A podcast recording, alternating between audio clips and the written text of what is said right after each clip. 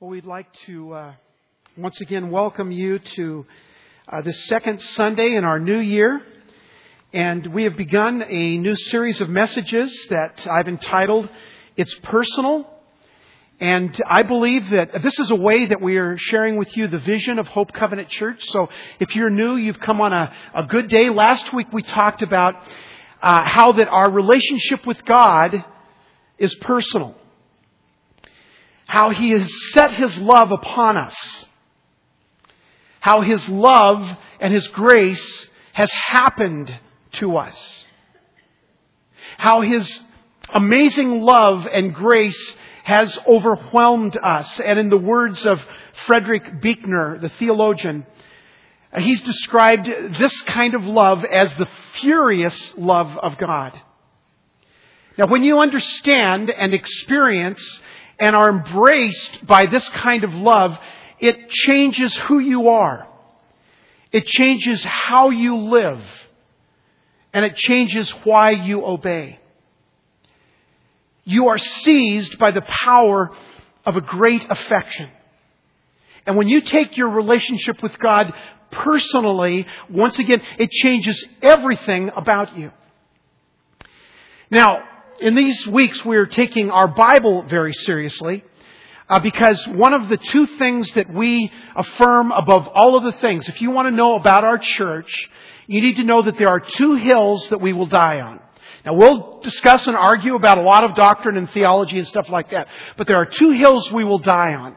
The first is that the Bible is the Word of God.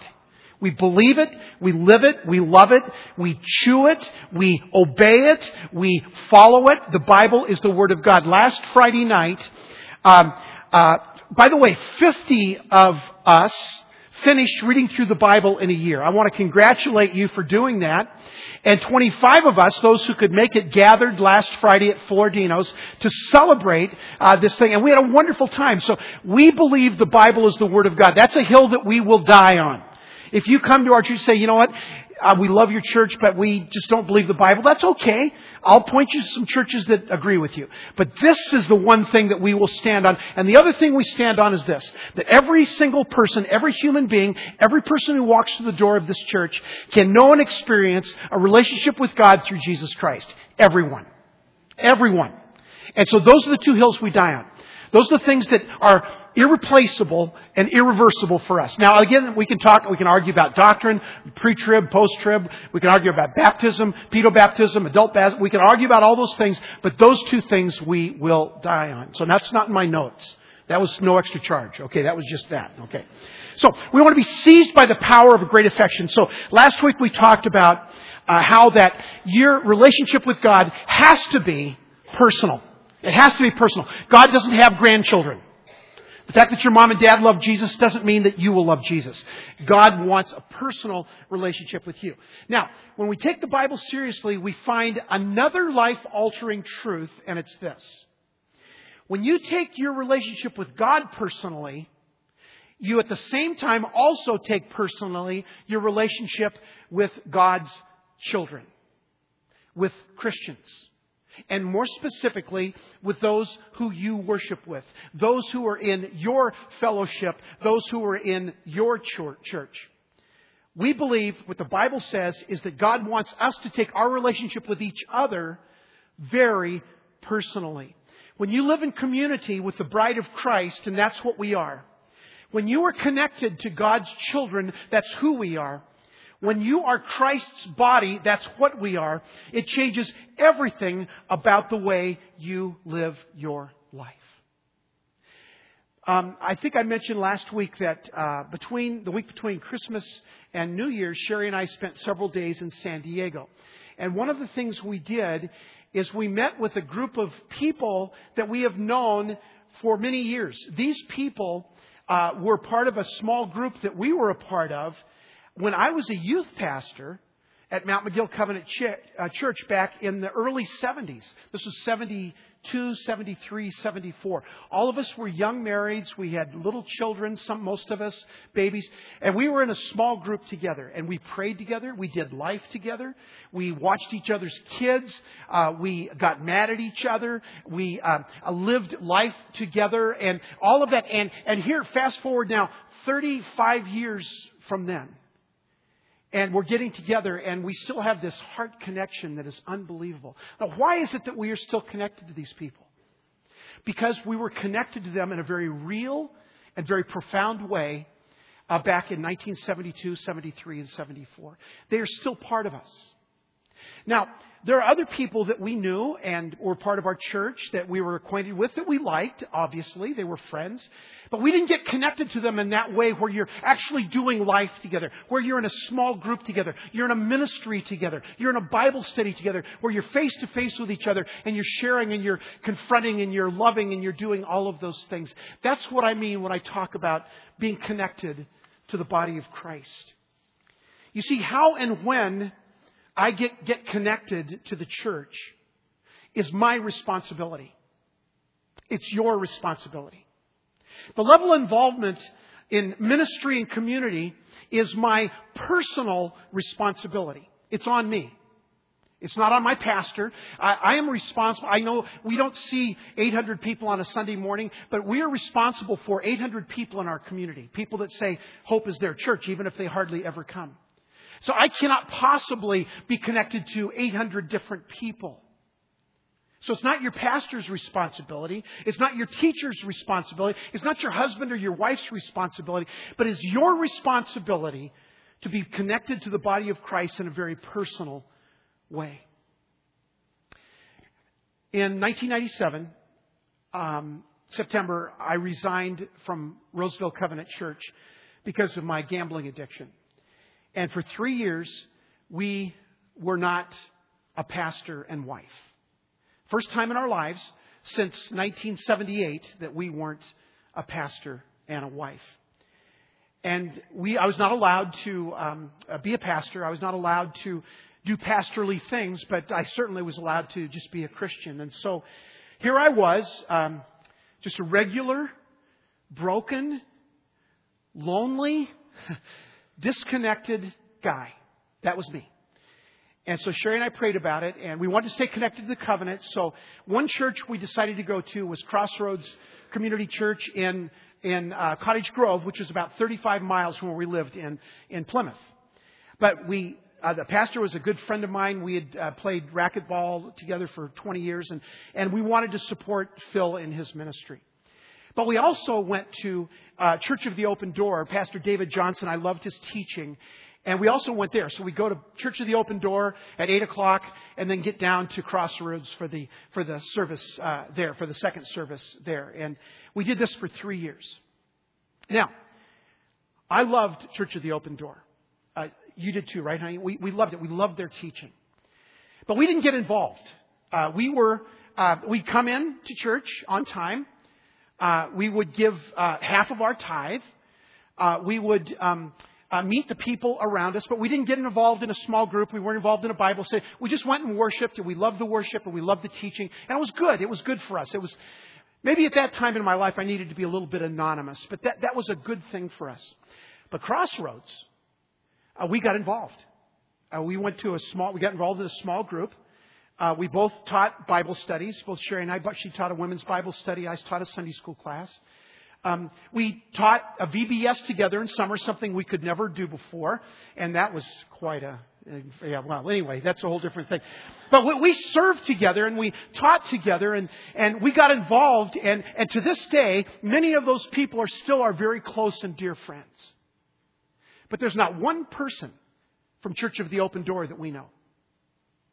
There's not one, and we, and we worshiped there for three years. And it was not the church's fault. We just chose to be part of it without getting connected. My point is this. It is your responsibility to be connected to the body of Christ. Nobody else can do that for you. In Romans 12:5 we read these words, "Since we are all one body in Christ, we belong to each other and each of us needs all the others." I don't know if you realize that or not, but the Bible's very clear that you need the body of Christ and the body of Christ needs you. So, here's what I want you to do. I want you to turn to somebody next to you and say, you need me. Okay? Yeah, right. And, and now, on, now, now turn to another person and say, I need you. Okay, now, we just had dozens of wedding proposals.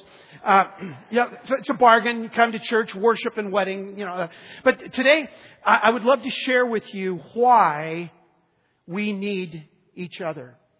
Why this connecting relationship in the Church of Jesus Christ matters so much and why I take it so personally and why I want you not because it's my desire, but because the desire of God's Word. I want you to take your relationship with the body of Christ personally as well. So here's, you can follow along in your sermon notes, why we need each other. Why we need each other. The first thing is this.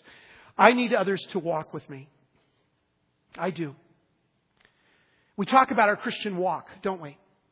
It's a, it's a journey, it's a venture, it's an odyssey. We, we walk with Jesus. That's part of our vision statement. We, we walk with Jesus uh, because it's very personal, our relationship with Him, but, but our walk is never alone. Never alone. You look through the Bible, and even the prophets, who were kind of these lone rangers, uh, weren't lone rangers. They were connected to the temple. They were connected to other priests. Everyone was connected. No Lone Ranger Christians. Even Lone Ranger had Tonto. No castaway Christians where we interact with a volleyball named Wilson. We don't do that. No Sherpas where we, we live with yaks and meditate on higher beings. We don't do that. We are called to be in community. We are called to be connected. We are called to travel this journey that we call Christianity together with other pilgrims. In other words, I'll say it very personally. I need you. And you need me. There's a Zambian proverb. It says this When you run alone, you run fast. But when you run together, you run far. Now, in all the interviews that uh, you saw on the news last night about what happened in Tucson, anytime somebody kind of knew this young man, um, what did they say? He's a loner. Didn't really know him. He was always by himself. And you look at his website stuff and you realize that this kid had really gotten off the rails, but, but he was a loner. He was doing life alone. But life is not a 50 yard dash, it is, it is a marathon. And I want my life to count. I need others. I need you to make that happen. Well, in this three years that I was out of the ministry, uh, September of 1998 was my 50th birthday. And for those of you who have turned 50, and now I've turned 60 as well, uh, you know that that's kind of a traumatic birthday. Uh, you know that even saying the word 50, it doesn't sound uh, young anymore. Uh, yeah, amen. Yeah, yeah. Word of witness from Yvonne. Yeah, I, I hear you. Uh, and, and, but but there was this sense that I was getting, and, and here's the bigger thing for me on my 50th birthday. I, I didn't think I mattered anymore. I, I I believed that I had so ruined my life that I had ruined all influence I'd had on all people in my life. And talk about feeling alone.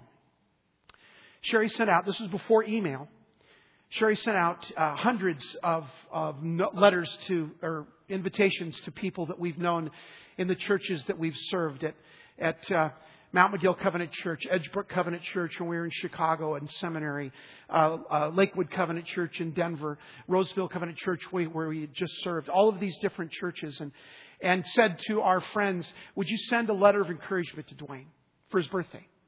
Okay? None of the sappy stuff about, you know, but just send them a letter of encouragement. And um, I received hundreds of letters, still have them in a big box. And each one of them basically said this you know what? Um, in my journey in my Christian faith, you walked with me. You walked with me. Yeah, I failed miserably, and I really, to this day, feel a deep sense of regret, but, but you walked with me. So write this down in your bulletins. Community is God's answer to loneliness. Community is God's answer to loneliness. When you're walking with somebody and you start getting off the path a little bit, I wonder if that young man had have had some really close friends who said, Whoa, whoa, whoa, pal, come on, let's get back on the road. We need that. I need someone when I start straying off, to say, Whoa, come on, right back here up on the path. And when you stumble, I need somebody to pick me up. and when I'm tired, I need somebody to carry me. And that's, that's what I have seen in our church, in our ministry, what I have seen grow groups do. We have over 100 people that are involved in grow groups. Those are the people that are connected because they've chosen to be face to face with others and say, you know what, you matter to me, and I matter to you, and let's do this journey of life together. Many of you are in ministry groups. Many of you are in Bible studies. All of those things are ways to get connected and to say to each other, I need you to walk with me because I don't want to walk alone. I need you to walk with me on this journey that we call our Christian lives. See, I take my walk with Jesus very personally because that furious love of God is, is, has been set upon me. And, and I take it very personally, but I, but I also take my journey with you brothers and sisters in Christ, Hope Covenant Church, I take my journey with you very personally as well. So that's the first reason why we need each other. We need each other to walk through life. We also need each other to work together. I need others to work with me. Ephesians 2:10 God made us to do good works which he planned in advance for us to live our lives doing. We need each other to accomplish the work that God has called us to. I know not everybody here has been called to be a pastor like I have been or like Pastor David. Um, I know that, but um, you've been called to be a child of God, to be a Christian. There, there are times in the life of a pastor when you kind of feel alone and like you're kind of pulling this thing uphill and well, it's, it's kind of like Moses felt in Exodus 17. The Israelites were fighting the Amalekites, and God said to Moses, Hold up your staff on the top of the mountain, and as long as you hold that staff up, that the children of Israel will fight bravely and defeat the enemy. And, and you know what, hap- what happened when he was holding that up? He got tired after several hours, and it started to flag and started to come down. And so we know that uh, there was some great ministry that took place because here we have Aaron and Hur came alongside and they put his arm up and they held his arm up for him. I, I'll be very honest, and if you talk to Pastor David or Pastor Brian, Pastor Scott, Pastor Barb, if you talk to any of us, we will tell you the same thing that, hey, we, we need you. Uh, our arms flag. We get tired. We need your help. We need you to come beside us to encourage us. We need you to hold our arms up. We need you to work beside us in ministry. We need you to work in the children's ministry, in the youth ministry, on the worship team, and all of the ministries and out, outreaches that we do in our church. We need you. Ecclesiastes 4 9 says it this way Two people are better than one because they get more done by working together. They get more done by working together. One of the most beautiful pictures of that for me is from a movie that came out about 20 years ago. And that movie was entitled Witness. And I want you to see what it means to work together. Let's take a look at this.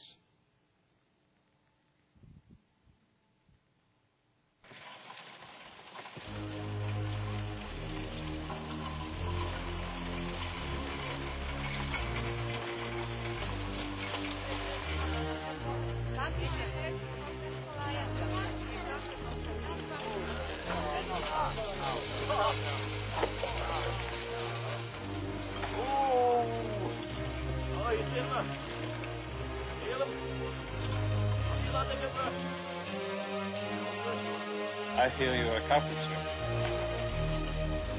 Uh, well, it's been a while. No matter, we can always use a good one.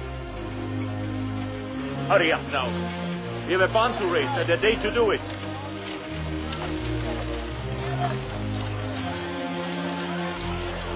Rachel, hold to him. Good luck. You're home. better now? Yeah, it's pretty much healed. Good. Then you can go home.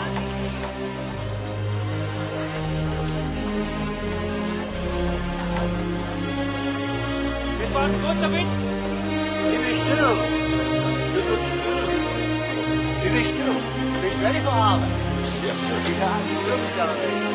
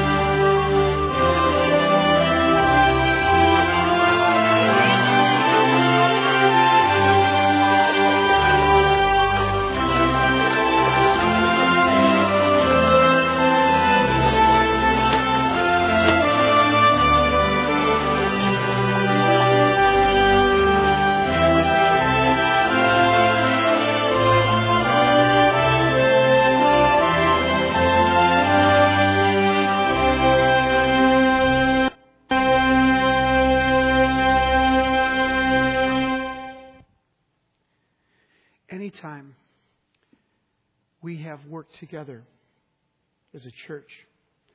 Last May, when we did the Be the Church Sunday, and we ministered to 13 different families and organizations in Chandler. When we've done home makeovers. Two years ago, when we did Easter and Tumbleweed, and by the way, we're doing Easter and Tumbleweed again this year. Every time we've had hundreds of our people working together to make a difference for Jesus. Write this down. Community is God's answer to fatigue. You have in your bulletins a, uh, a little uh, folder, a trifold that's called Are You All In in 2011. I would take it as a, a, a personal uh, request. I would ask you from me personally if you would take this and really consider this, pray over this, and fill this in in the coming weeks. We'd like you to turn that in by the 30th. But um, we cannot do this thing that we call church as castaway Christians or as Lone Ranger Christians. Because in Galatians 6:10 it says it this way, every time we get the chance, let us work for the benefit of all, starting with the people closest to us in the community of faith. I need people to walk with me, and I need people to work with me. And the next thing is I need others to watch out for me. I need people who will defend me, who will protect me, who will watch my back, who will stand up for me, who will comfort me, who will correct me, and keep me on track. The midwinter after Tyler was killed was midwinter of uh, 1987. And, um, excuse me, midwinter of 19, that would have been midwinter of 1990. And uh, I, I had stayed in my room during midwinter, and I hadn't talked to any of my friends. I just stayed in my room and all by myself, and was feeling sorry for myself and feeling sad and all of that. And and one evening, one of my friends uh, came and knocked on my door, and he came in and he said, "Dwayne, we we love you. Uh, we have stood beside you during this terrible time when you've lost Tyler. We uh, we've prayed for you. We've tried to do whatever we can, but." One thing we haven't done is we haven't we haven't prayed over you. And so he literally pulled me off of the bed and and he put his hands on me and he prayed over me. We need each other. I had another friend who when I was getting involved in gambling and he happened to know that I had gone a few times, he said, eh, "Is this a problem for you?" And of course I lied to him and said, "No, this isn't a problem for me." He's just like, other, you know, I can go to a casino. It's, it's no big deal. And we need people to look out for us. You know, we, we go away uh, on vacation, right? And we ask somebody to house sit. The reason we ask somebody to house sit is we want somebody to keep watch over our stuff and our lawn and our flowers and or we go on a vacation and we take care have somebody take care of our pets. We give them to Anna to take care of, or someone else comes to the house and takes care of our pets, or, or even even more personally, we go away for a while, or a day, or an evening, or a date, and we let somebody take care of our children. But who who's going to take care of your soul? Who's going to watch out for your soul?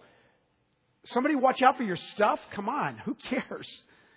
Certainly, you want somebody to watch out for your pet. Of course, you want somebody to watch out for your children, but but who's going to watch out for your soul?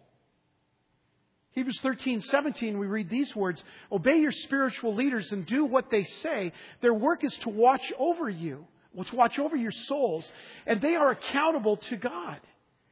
We, we need people to watch out for us. We need people to tell us when we have blind spots. We need people that when we get off the path to say, come on, this isn't right. You've got to get back with it. I haven't seen you at church for a while. Come on, this is not right. You're not reading your Bible like you used to. You've got to change that. Come on, I care about you. What are we going to do? We need to keep watch over each other's souls. Who's watching your back? Spiritually, who's watching your back? I mean, this really matters. We, we have a network of mentoring in our church, individuals who meet with other individuals to hold them accountable. And we all need that kind of accountability the thing that kept me in the darkness when I was gambling so easily is I had no one I was accountable to. No one. I was a senior pastor. I didn't have to answer to anybody. That's why I have built into this ministry, into this church, accountability for me every single day. Who's watching your back spiritually? Who's speaking the truth and love to you? Write this down. Community is God's answer to defeat. Ecclesiastes 4:10 says if one falls one person falls another can reach out and help but people who are alone when they fall are in real trouble. I need others to watch out for me. So do you. Next, I need others to weep with me. We are not to face crises alone. We need each other. That's why we need to pray for Grace Covenant in Tucson because they're ministering to several people that were impacted by that tragedy yesterday. I pray that every single person who was touched by that tragedy has a community of faith around them People that love them and will cry with them, that will stand with them. When our son's life was in the balance, October, uh, October of 1989, when Tyler's life was in the balance, the waiting room at the hospital there in Lakewood uh, filled up with people from our church. And they didn't know what to say. They didn't need to say anything. They just stood around and they prayed. And they had one after another, they would come before Sherry and I and just read Scripture. Nothing else. They had no comment. They had nothing to say, but, but they were there. They cried with us. They wept with us. They grieved with us. In Swahili, there is a word for grief, and it means literally to sit in tent with. If you grieve with somebody, you sit in their tent. You don't say anything, you just sit there and let them know that you care. Write this down. Community is God's answer to despair. Romans 12:15 says be happy with those who are happy and weep with those who weep. Last Sunday, we had a powerful uh, service, both services. God really moved among us when we talked about this furious love of God. And afterwards, uh, Pastor Scott noticed that um, uh, we had four or five altar team people up here, and after both services, there were people waiting to pray. That's what we envision always we always envision that you will want to receive more from God after worship and come up and pray with those at the altar team. And there was just a hunger there and a sense of community, a sense of my heart is broken or my heart is in need and I need someone to walk with me. Community is God's answer to despair. There's one last reason we need each other. It's this. I need others to witness with me sometimes uh, you feel like, um, you know, you've been in situations where you're kind of leading up a ministry, you're leading up something, and you feel like the general, and you say charge, and you look around and nobody's behind you. You know, you're charging all along. I, I feel that way sometimes. I know you do as well, but I, I need others to witness with me. I, I, the world is watching. The world is watching you because you've identified yourself as a child of God. You've identified yourself as the bride of Christ. You've identified yourself as a community of faith. The world is watching you. They, they want to know if your faith is real or if it's fake. I mean, we need to be able to share our faith with others. That's what I'm going to be talking about next Sunday. We need to be ready to share our story like uh, the blind man. He said, I don't know what happened to me, but whereas 30 seconds ago I was blind, now I can see. That's your testimony. You need to be able to share your story. You need to share what happens here on Sundays. You need to share what happens when we go to the Navajo or we minister to a girl at Streetlight and we get involved in human trafficking. You need to, you need to tell people what happens here on Wednesday nights when our, our, our, our teenagers meet here and their lives are transformed by people that are helping them. And John 13, 35 says it this way, your love for one another will prove to the world that you are my disciples. That's why hatred and intolerance is so un Jesus like. The world laughs at Christianity when we don't love each other. And the world especially laughs at Christianity when we don't love our enemies. I need you to witness with me to the love of Jesus. Christmas morning, a bunch of our people were here making food for the homeless, and they went over and took it to a certain place where the homeless gather. And a couple of them were Scott and his son Ryan, Scott, Pastor Scott and his son Ryan. And as they were driving back from that, Scott mentioned to Ryan that, uh, you know, it's Christmas morning, and that place where the homeless gather, that's where Jesus hangs out. it's not Santa Claus. He's not going around giving gifts to middle class people that don't need anything. That's, that's where Jesus is. Right, right there.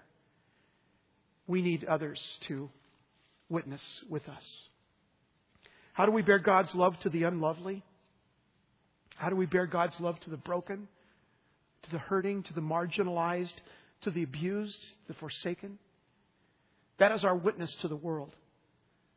I mean, your love is your witness, and, and hear this, it is very personal. How you treat the body of Christ and how you treat the people outside the body of Christ that are marginalized, those who are diseased with AIDS or divorced or have alternate lifestyles or messy pasts or people who have screwed up or fallen short or disappointed others or abused the system or offended our sensibilities. We love them because Jesus loves them. We show up with them because Jesus shows up with them. The people in Tucson that are broken and hurting, that church in Tucson, Grace Covenant, I guarantee you, they will show up and surround them. And here's why. Because Isaiah 61 says, The Spirit of the sovereign Lord is upon me. Because the Lord has anointed me, and you, and you, and you, and you, the Lord has anointed you to bring good news to the poor. He has sent me to bind up the brokenhearted, to proclaim freedom for the captives and release for the prisoners, to proclaim the year of the Lord's favor and the day of vengeance of our God, to comfort all who mourn and provide for those who grieve in Zion, to bestow on them a crown of beauty instead of ashes, the oil of gladness instead of mourning, and a garment of praise instead of a spirit of despair. We witness as a community when we embrace the unembraceable, when we love the unlovely, when we give hope to the hopeless together, together, we bear witness to God's love and to each other, to a lost and broken and dying world. Why do we need each other? Why are we to be connected as the body of Christ? I need, I'll make it very personal. I need you to walk with me. I need you to work beside me. I need you to watch my back. I need you to watch out for me. I need you to witness with me. I need you to weep with me to the glory of God. Would you bow your heads with me, please? Lord,